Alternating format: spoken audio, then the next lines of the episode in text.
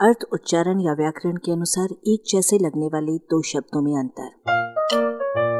अपनी हिंदी सुधारें, सांस और चावल।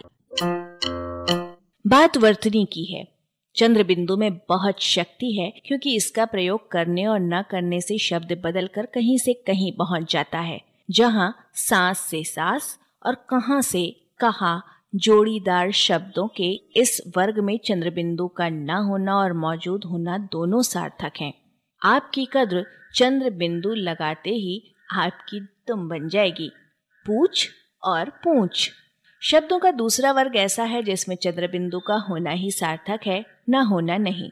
उदाहरण के लिए आंचल और जू को चंद्र बिंदु से रहित कर देने पर निरर्थक ध्वनिक्रम, आचल और जू बच जाते हैं।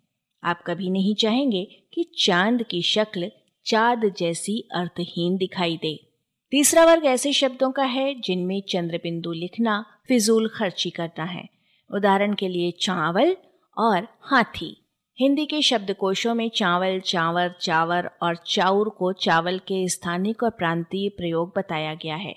ये ना समझिए क्योंकि गेहूँ के ऊपर रूप में चंद्र बिंदु का प्रयोग आवश्यक है, इसलिए उसे चावल के साथ भी ऊपर लगाया जाना चाहिए।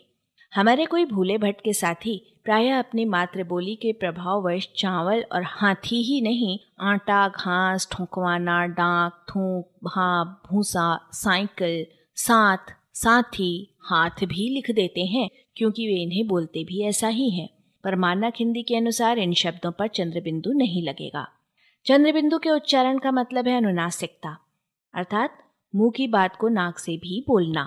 जहाँ ज़रूरी हो, वहाँ तो अपनी नाक का इस्तेमाल करना ही चाहिए, लेकिन बिना बात के न किया ना सावधान लोगों का काम नहीं है। आप सावधान हैं? क्या आप पासा पलट गया को पासा पलट गया लिखना बोलना पसंद कर पाएँगे? आलेख, भाषाविद डॉक्टर रमेश चंद्र मेहरोत्रा, वाचक स्वर संज्ञा टंडन। अरबा की प्रस्तुति।